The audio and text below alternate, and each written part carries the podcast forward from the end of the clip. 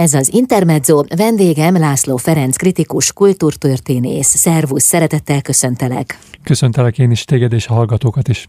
Írtál egy könyvet, Operettország címmel, melynek alcíma a következő. Pályaképek a Bécsi Budapesti Operett történetéből. Belelapoztam a könyvbe, kiolvasni sajnos még nem volt időm, és az volt az érzésem, hogy ez egy alapmű, tehát kellően olvasmányos és informatív örülök, hogyha ez a benyomásod, magam, ha nem is alapműnek, de egy szórakoztató ismeretterjesztő könyvnek szántam, olyannak, amely azért megalapozott tudást kínál az operett iránt érdeklődők számára, leginkább persze azok számára, akik már eleve szeretik az operettet, és szeretnének többet tudni róla, és ez a többet tudni lehetőleg több legyen az anekdotáknál. Mert hogy a népszerű műfajok története Magyarországon népszerű színházi műfajok története az anekdota történet. Ami csodálatos dolog, remek dolog színészekről anekdotákat elmondani, de azért érdekes lehet melléteni a tényeket is. És olyan esetben, amikor a tények és az anekdoták nem összehangolhatóak, valójában az anekdotákról is többet megtudunk, és az anekdoták is beszédesebbekké válnak, hogyha mellé tudjuk tenni azt, hogy honnantól kezdve eh, nem igazolják a tények. És ha összehang, összehangolhatók? És ha összehangolhatók, akkor persze természetesen meghajolhatunk az adomáknak a történelem formáló ereje mellett, előtt, eh, de ugyanakkor azért az nagyon fontos, hogy az anekdoták, anekdotákon alapuló történettudomány, vagy az anekdotákon alapuló történelem szemlélet, az egy kicsit megtévesztő lehet, és előfordulhat, hogy egy, egyszerűen csak ismételgetünk olyan történeteket, amelyeket viszonylag hamar visszakereshetnénk, hogy nem stimmelnek. Az operett történet, a magyar operett történet tele van ilyen történetekkel, amelyeket 4-5-6-7 tucatnyi szerző megismétel, de valójában nem egészen úgy volt. E, és miközben nem volt alapvetően szándékom megdönteni hiteket, és semmiképpen sem szeretnék legendák ellen harcolni, de az nagyon érdekes lehet, hogyha a legendák mellé oda tehetjük az adatokat is. Uh-huh. Akkor azért ez egy kicsit téged ingerelt, nem? Hogy, hogy vannak anekdoták, amelyek közszájon forognak, és mondjuk esetleg semmi valóság alapjuk. Hát egy olyan esetben, amikor gyakorlatilag ugye a nem tudom szabad-e mondani, az Arcanum adatbázis révén egy kattintásnyi közelségben vannak hozzánk a tények, akkor furcsa ezekhez nem odafordulni, mondjuk, ha beszélni akarunk Honti Hannáról, mondjuk, ha beszélni akarunk Rátonyi Robertről, vagy éppenséggel az operett történetnek korábbi nagyságairól, alkotókat és előadókat egyként ideértve. A könyved előszavában azt írod, ez a könyv az operett műfaj Bécsi-Budapesti vonulatának 15 meghatározó alakját mutatja be. Mi alapján választottad ki azt a 15 legendát, akikről írni szeretnél? Hát ez egy keserves küzdelem volt számomra, ezt meg kell vallanom, mert hogy természetesen 15-nél jóval több jelentős alkotó, jelentős előadó és jelentős a műfajt formáló, mondjuk például igazgató létezett az operett történetben. Az én végeredményben arra jutottam, hogy olyan személyeket válasszak ki, akik segítenek meghúzni azt az ívet, ami a Bécsi Budapesti Operett kezdetétől nagyjából a 20. század végéig elvezetnek minket, és kellő változatossággal jelzik számunkra, hogy ezt a műfajt alakították zeneszerzők, alakították primadonnák, alakították táncos komikusok, és alakították színigazgatók is. Tehát személyek, élő, valós emberek állnak mögötte. Arra voltál kíváncsi, hogy őket mi motiválta az operett felé?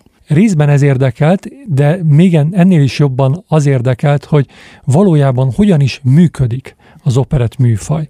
Mert hogy az operett műfaj sok szempontból más, mint ezer más irodalmi vagy színpadi műfaj. Operettet nem lehet a fiók számára írni. Az operett az egy, ha szabad így fogalmaznom, egy kapitalista műfaj, ami hihetetlenül sikerorientált, és a pillanatnyi siker iránt orientált, vagyis egy operett sorsát az első pillanat döntően meghatározza.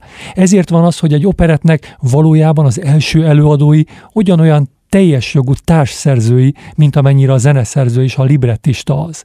És ezért van az, hogy amikor előveszünk egy operettet, akkor tudjuk, hogy egy operettnek sosincs végleges formája, nincsen kanonizált műalakja, csak és kizárólag előadási alakja van, ami esetről esetre változik, még olyan operettek operettekkel kapcsolatban is, amelyekről szeretnénk azt gondolni, hogy mindig olyanok voltak. Aha. És rájöttél egy alapigasságra, hogy eh, hogyan működik az operett? Mert azt mondtad, hogy ez volt a fejedben, hogy erre szerettél volna hát, Valójában természetesen voltak uh, vélelmeim ezzel kapcsolatban, részint mondjuk amiatt is, mert hogy operettkritikusként is működöm, de igen, rájöttem arra, hogy valójában az operett szerzők, a zeneszerzők és a szövegírók egyként gyakorlatilag csak és kizárólag a siker fő szempontja szerint alakították a maguk e, műveit, és ez a siker, mint fő szempont olyan értelmű és olyan parancsoló erejű divatkövetést e, jelzett számukra, aminek következtében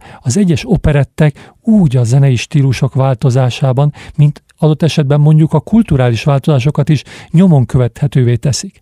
Az, ahogy egyik-másik táncforma végig söpör egy kor operettjein, és aztán két vagy három év múlva egy másik táncforma válik uralkodóvá, azt akár Lehár, akár Kálmán Imre, akár Jakobi Viktor operettjein nyomon lehet követni, hogy melyik az a pillanat, amikor megérkezik a tangó, és mindenki tangót szeretne hallani a színházban. És melyik az a pillanat, amikor most már nem táncformáról beszélve, amikor megérkezik egy olyan primadonna, aki a maga parancsoló erejű népszerűségével és a maga parancsoló jellegű elvárásaival gyakorlatilag a maga képére képes formálni egy operettet, vagy adott esetben egy egész operett korszakot. Köszönöm szépen. Jövünk vissza, szó lesz még Operettországról. Vendégem László Ferenc, kritikus kultúrtörténész itt az Intermedzóban. Ez az Intermezzo vendégem László Ferenc, kritikus, kultúrtörténész, író, hiszen írt egy könyvet Operettország címmel, melynek alcíme Pályaképek a Bécsi Budapesti Operett történetéből. Hát az operett nagyasszonya, igazi legendája, primadonnája, Honti Hanna nyilván nem marad ki a te könyvedből. Nem, és nagyon fontos volt számomra, hogy ő szerepeljen, mert hogy az ő példáján keresztül túl azon, hogy ő önmagában is nagyon érdekes, az ő példáján keresztül megérthetjük azt, hogy hogyan működik az operet, mint kultusz. Mert hogy azt nagyon jó tudni, hogy kultusz magától nem születik. A kultuszon dolgozni kell. És azt hiszem, hogy semmivel nem csökkentem Honti Hannának a kultuszát és a legendáját és a népszerűségét, az érdemeit, a művészi jelentőségét, hogyha elmondom azt, hogy ő úgymond magánszínházi magánszínházi, magánszínésznői korában, amikor színpadra lépett még az 1900-as évek elején, ugye 1910 táján, akkor gyakorlatilag a színpadra lépése pillanatától kezdve a legkövetkezetesebben és kifejezetten rámenősen dolgozott azon, hogy őt hatalmas sikerövezze. Ebbe beletartozott az is, hogy bírtapsolók voltak az előadásain, ebbe beletartozott az is, hogy a férjével vetetett színházi magazint, és ebbe beletartozott az is, hogy néha egyik-másik kritikusról is föltehetővé vált, hogy az uszájába került. E, és az is hozzá tartozott természetesen, hogy a színpadi bevonulásait, ezt már a 30-as években sokan megírták vele kapcsolatban, a színpadi bevonulásait mint egy királynői e, ceremónia övezte, és ezt néhányan egyébként túlzásnak is tartották. Erre lehetett aztán ráépíteni az 1950-es években, amikor Honti Hanna gyakorlatilag egyedüli primadonnaként maradt meg a régi korszakból, úgy, hogy aktív volt a működése, azt a immár szocialista operettkultuszt, ami Grand Dámmá tette Honti Hannát, és ami már valóban úgy mutatta be Honti Hannát, amire egyébként Honti Hanna egész életében törekedett, hogy ő az operett egyeduralkodója. És az, hogy ezt a kultuszt ő tulajdonképpen elég tudatosan építette, az mit mutat meg az ő személyiségéből? Tehát ő felismert bizonyos társadalmi trendeket, a közönség igényt, vagy pedig ő csak járta a maga útját, ami belőle fakadt? Hogy ebből mennyi volt az ösztönös uh, tudás, és mennyi volt az, amit ő határozottan fölismert, vagy a környezetében olyan barátok, társak, kollégák, akik fölismertették vele ezeket a dolgokat, ezt nehéz kiporciózni. De az bizonyos, hogy Honti Hanna tudatossága a működésében az parancsoló erejű volt, és ezt azért is fontos hangsúlyozni, mert ebben nincsen semmi illúzió romboló. Az operettet tudatos művészek alakítják, méghozzá olyan módon, hogy abban vannak olyan mozzanatok is, amelyeket mi mondjuk így polgári szemmel adott esetben akár tisztességtelennek is vélnénk. De ez nem így van. Egy színpadi műfaj az úgy működik, hogy ha nem vagy sikeres, eltűnsz. És akinek sikeressé kell válnia, az minden eszközt megragadhat. Éppen így nem kell meglepődnünk azon sem, hogy az operetben néha nem minden igaz. Hogy az operet körül néha a reklámok csalókák. Amikor például, és ezzel most nem is távolodom el Honti Hanna személyétől, amikor bemutatták Fényes Szabolcsnak ugye azt a nagy-nagy sikerű igazából a pályáját megalapozó operetjét, a Maját, akkor közzétettek az újságokban még a budapesti bemutató előtt hirdetéseket, amelyek arról szóltak, hogy két hónappal később majd Milánóban fogják bemutatni, három hónappal később Londonban, négy hónappal később Berlinben. Ebből egy szó nem volt igaz. De azt a célt remekül szolgálta, hogy a Maja számára előkészítse, hogy ez egy sikeres műlet. És tekintve, hogy a Maja valóban sikeres műlet, ennek következtében a praxis igazolta az eljárást. De épp az is elmondható, és az is tulajdonképpen még mindig, ha tetszik, a Honti által betöltött primadonna szerephez kapcsolódik, hogy van a primadonna szerepnek egy korábbi megformálója, egy nagy erejű és valójában Honti számára is mintát kínáló példája Pálmai Ilka, aki gyakorlatilag a 19. században, még bőven a 19. században minden olyasmit megpróbált, és minden olyasmit előkészített a későbbi korok primadonnái számára, amire azok építhetnek. És ebbe az is beletartozott, hogy Pálmai Ilka természetesen, ha bíróságon kellett tanúskodnia, zárt tárgyalást rendeltetett el, mert be kell mondani az életkorát. Ez is a primadonna szerephez tartozik, amint hogy az is, hogy ugye léggömbbel Budapest fölé szállt, és a léggömb kosarából kiszórta a maga névjegyeit. A primadonna ilyen.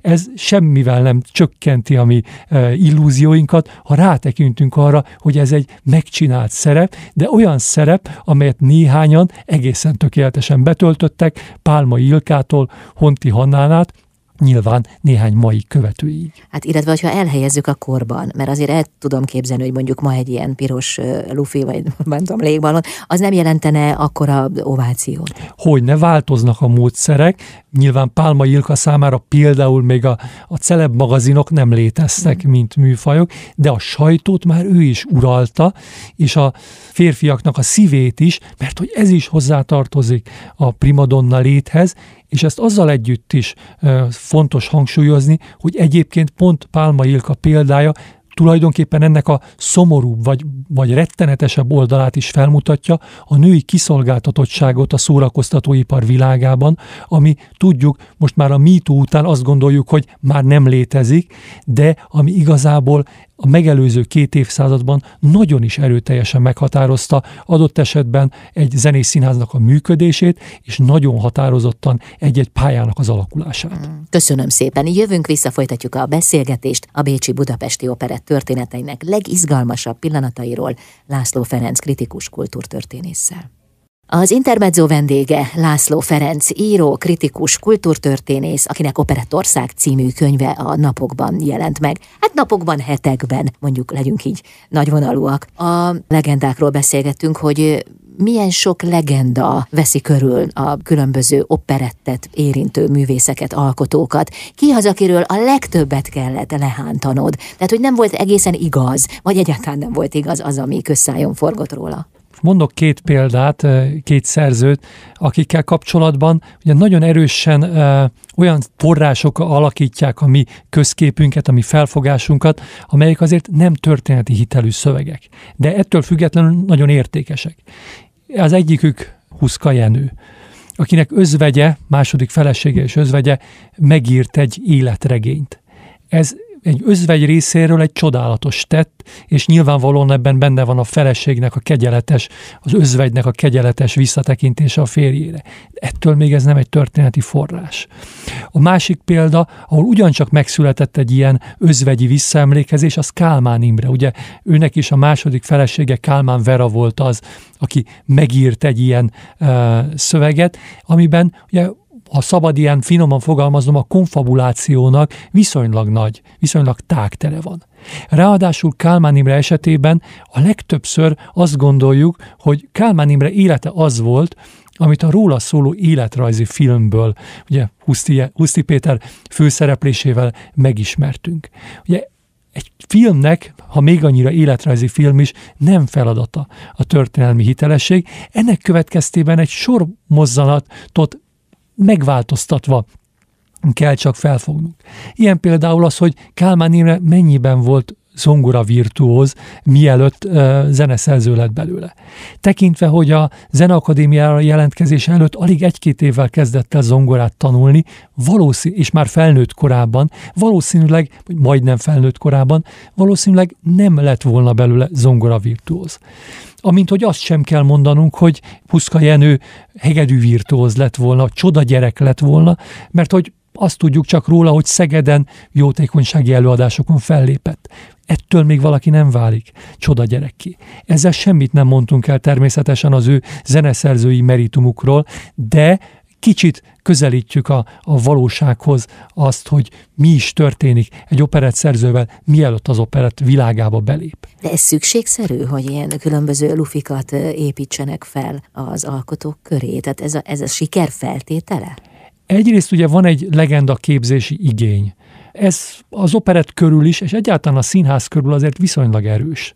És ezzel együtt kell élni, ezzel nincsen semmi baj, de azért néha, ha történészként rátekintünk, akkor elmondhatjuk, hogy mondjuk, és itt most bemondok egy harmadik szerzőt, Fényes Szabolcs esetében, amikor ő azt mondja, hogy a majának a, for, a majának a szövegkönyvét úgy könyörögte ki az általa korábban nem ismert Harmat Imrétől, hogy a, a nyakára járt a lakására, akkor azért mellé tehetjük, hogy már Fényes Szabolcs első dalának is harmat volt a szövegírója, és az előtte, a Maja előtti Fényes Szabolcs darabnak is ő volt a szövegkönyvírója, tehát valószínűleg nem voltak ismeretlenek egymás számára.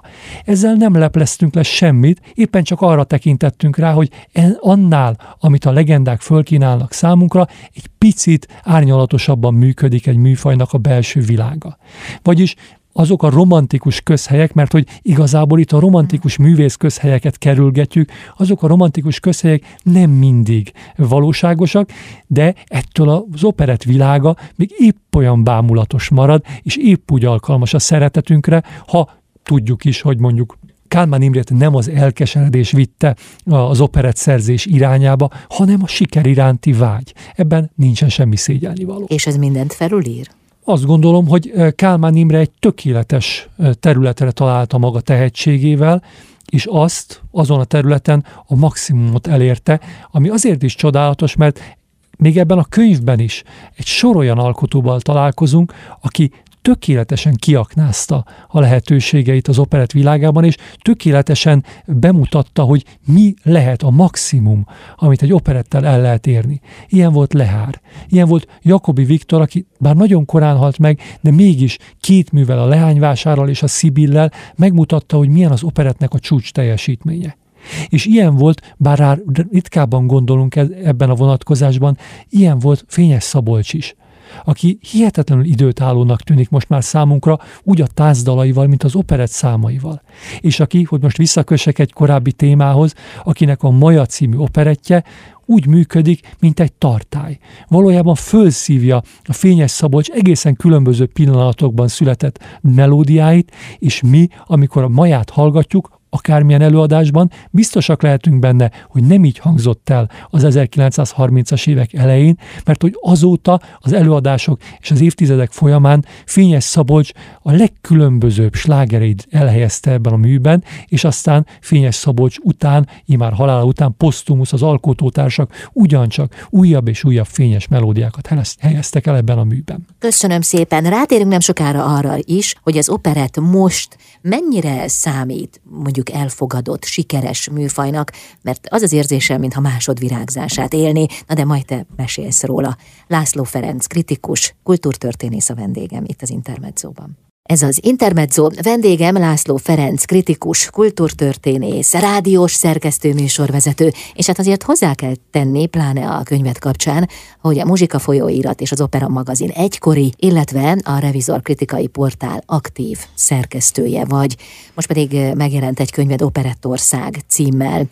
Az előbb azt kérdeztem tőled, hogy vajon hol tart most az operett műfaja, hol helyezhető el, mennyire befogadó a közönség nagy része a műfaj iránt. Ugye az operett az egy sokak által félreismert, sokak által lebecsült, sőt néhányak által lesajnált műfaj, pedig ez teljesen indokolatlan, de azt azért el lehet mondani, hogy néha nem feltétlenül rossz indulattal értik félre, néha jó indulattal félreértett műfaj, vagyis hogy sokan azt gondolják, hogy a tinglit-tanglit föl kell nemesíteni meg kell nemesíteni, egy kicsit magasztosabbá kell tenni, egy kicsit szobortalapzatra kell állítani, ennél rosszabbat jó szándékkal nem lehet tenni az operettel. Az operett léha és könnyed műfaj, és ráadásul egy olyan műfaj, amelynek időről időre, esetről esetre reagálnia kell az adott pillanatra. Ennek következtében az operettet nagyon könnyű elnehezíteni, és nagyon könnyű múzeumivá tenni, ami ugye persze annál is kínálkozóbb lehetőség sajnos, hogy ma már az operett nem egy eleven műfaj. Ma már csak szinte kizárólag régi operetteket játszunk, de ezekben a régi operettekben hihetetlen lehetőségek rejlenek. Ha az ember kicsit tájékozódik, és van benne affinitás, hogy mondjuk ne csak a számunkra kínálkozó klasszikusokra tekintsen rá, hanem mondjuk a francia operettekre, vagy az angol operettekre, akkor láthatja, hogy milyen csodálatos dolgokat lehet művelni például egy Offenbach operettel, hogy mennyire tud eh, reagálni az adott korra, eh, mennyire eleven színpadi játékká tud válni, és hogy éppenséggel a rendezők számára is milyen izgalmas lehet. Ez természetesen nem zárja ki, és nem is akarom mondani, még kritikusként sem vetemednék arra, hogy jelenleg Magyarországon nem születnek izgalmas operett előadások, hiszen egy sor olyan mű van, ami gyakorlatilag felhívás keringőre az előadók, előadók számára, hogy valami izgalmasat kihozzanak a műből. Ugye a legnyilvánvalóbb példa az a csárdás királynő, ami mostanra gyakorlatilag olyan nemzeti drámánk, mint a Bánkbán, vagy a ember, vagy az ember tragédiája, eh, mert hogy meglátjuk benne egyrészt a kora 20. 20. századot, másrészt pedig a 20. századnak az egészét, pontosabban azt, ami összeomlott 1914-18-szal. És ezért az operett tulajdonképpen rögvest fölmutatja ebben a műben is, hogy mi minden történhet az operettel. Egyébként a Csárdás királynő azért is jó példa, mert rögtön jelzi számunkra, hogy milyen különbségek is támadhatnak egy előadás, egy műnek különböző előadási formái között. Ez magyarázhatja azt, hogy például a Csárdás királynőnek egy magyarországi előadását és zenei anyagát nem is biztos, hogy tőlünk nyugatabbra felismerik, mint Csárdás királynőt, persze sok ponton fölismerik. De Hajmási Péter, Hajmási Pált például másod nem feltétlenül szerepeltetik a műben, és ez egyébként még 1915-16-ra visszavezethető különbség. Amint hogy számunkra meg az meghökkentő, hogy a Csárdás királynő nyugat-európai előadásaiban Edwin a Bonviván elénekli a Mai el önről álmodtam megint című egyébként tangót Kálmán Imre egy későbbi művéből, mert hogy a nyugati előadások így jutalmazzák a tenorokat, hogy legyen egy szólószáma Edwinnek. Számunkra ez szinte szentségtörésnek tűnik. De amikor nyugatabbra mondjuk például Juan Diego Floreznek kell egy áriát adni a csárdás királynőben, akkor elénekeltetik vele ezt az egyébként az ördög lovasból és a Montmartre ibolyából, mert ez rögtön két műbe is bekerült származó tangót. Hát nagyon kell szeretni az operett műfaját ahhoz, hogy ilyen lelkesen tudj beszélni róla, és hát ennyi tudással hát a szeretet az megvan, hogyha az ember abban a közös halmazben, halmazmetszetben találja magát, ahol a történelem is érdekli, és az operet, akkor nagyon sok minden fölkínálkozik számára az operet műfaj búvárlása közben. Mm. Hát most csak a könyvedbe belelapozva például írsz Rátonyi Robertről, új műsorhoz, új férfi kell. Ez a fejezet címe. Milyen szegmens kapcsán mesélsz róla? Ugye Rátonyi Robert megkerülhetetlen, hiszen Aha. hogyha Bóni grófra gondolunk, az mindig Rátonyi Robert volt. Valójában a szószoros értelmében mindig ő volt, mert hogy a legendás, ugye 1954-es Szinetár Miklós által rendezett operettszínházi Csárdás királynőben mindenki cserélődött. Még Honti Hanna sem lépett fel benne minden alkalommal, de Rátonyi Robert minden alkalommal Bóni volt benne, ezt nem engedte át senkinek, és ennek következtében részben ennek között jó része ennek következtében az operetről való gondolkodásunk azt nagyon nagyban meghatározza, hogy mire emlékszünk Rátonyi Robertből, hogy hogyan azonosítjuk be az ő mosolyát, hogy az ő mosolyához milyen e, értékeket társítunk, és hogy az ő színészi működését, ami gyakorlatilag egyfajta enciklopédiája volt a korábbi évek, évtizedek táncos komikusi eszköztárának, hogy erről mit gondolunk. És ugyanakkor Rátonyi Robertről azért is beszélni kell, mert ő nem egyszerűen csak gyakorlója volt az operett műfajának, de egy, egyúttal historikusa is. Olyan historikusa, akinek a kétkötetes operett című műve mindmáig pótolhatatlan forrásmű, és ugyanakkor lépten nyomon helyesbítenünk kell az adatait. Aha. Hát most pedig, ha jól tudom, Bóni Grófot talán Dénes Viktor játsza az operett színházban, illetve Peller Karesz is játszotta, tehát egészen máshogy, más megközelítésbő. De hát természetesen a könyvedből nem maradhatott ki Blahalújza sem, örök egy menyecske a fejezet cím. Azért volt fontos számomra Blahalújzáról beszélni, mert Blahalújzát alapértelmezetten nem az operettel, inkább a népszínművel kapcsoljuk össze, és ha igaz, az az ő szíve szerint is így lett volna. De ugyanakkor nem lenne magyar operett. Ha Blaha Luisa eh, egy ponton nem kezdi ambicionálni, hogy őt nadrág szerepben, operetben lássa a közönség. És itt egy újabb mozzanat, ami az operett történet megértéséhez nagyon fontos. Ha nem tudjuk, hogy a közönség több mint egy évszázadon keresztül megőrült attól, hogyha a nőket férfi ruhában, szűk nadrágban láthatott a színpadon, akkor nagyon keveset értünk az operett működéséből. Mert hogy Blaha Luisa, Pálma Ilka, Fedák Sári és egy sor más operettsztár részben annak köszönhette a népszerűségét, hogy a közönség szeretett az idomaira rácsodálkozni férfi nadrágban, adott esetben akár huszárnadrágban, és az számára örömöt jelentett. Ez az erotika, a számunkra még oly szelíd erotika is, alapértelmezetten hozzátartozott az operett népszerűségéhez. És az, hogy a siker, mint fő motiváció, ugye az operett alapelve, az, az nem helyezi egy kicsit alacsonyabb szintre magát a műfajt? Nem, az egyáltalán nem. Egy, egy szín, szerintem egy színházi műfaj számára a sikernek alapkérdésnek kell lenni, és az, hogy az operett ezt ténylegesen és bevallottan és Vállalja. őszintén piedesztára emeli, ez tulajdonképpen csak rokon szenvesebbé teszi. De egyúttal egy folyamatos kötelezettséget is jelent, hogy időről időre meg is kell dolgozni uh-huh. ezért az operettért, mert nincs az az operett, amelyet csak úgy elő lehet venni, még olyan klasszikusokkal is meg kell dolgozni, mint amilyen a denevér. Aha. És mi a jövője az operett műfajának? Tehát a fiatalokhoz, ugye ez felmerül akár a jazz, akár az opera kapcsán is, hogy hogyan lehet a, a fiatalabbakhoz közelebb vinni a műfajt. Tehát mit tehet az operetta a fennmaradásáért? Hát leginkább csak azt teheti, hogy mindig biztosítja úgy az előadók, mint a színpadra állítók részéről az egészen friss rátekintést és az alapanyaghoz való merész hozzányúlást. Ettől nem kell szétdarabolni a zeneszámokat, és nem kell mondjuk föltölteni reppel, nem erről van szó, nem kell lefelé licitálni. De azt jelenti, hogy minden esetben is számról számra, adott esetben jelenetről jelenetre meg kell találni azt, hogy mivel lehet lecserélni régi szóvicceket, mivel lehet lecserélni egy kicsit poros közelítéseket, és az operetben meglepő módon nagyon komoly potenciál van erre a közelítésre. Érdemes porolgatni. Nagyon szépen köszönöm, hogy itt voltál. Köszönöm, és hogy itt lettem. Hát sok sikert kívánok a könyvedhez. Nagyon köszönöm. Az Operettországhoz. Vendégem volt László Ferenc, kritikus kultúrtörténész itt az Intermedzóban.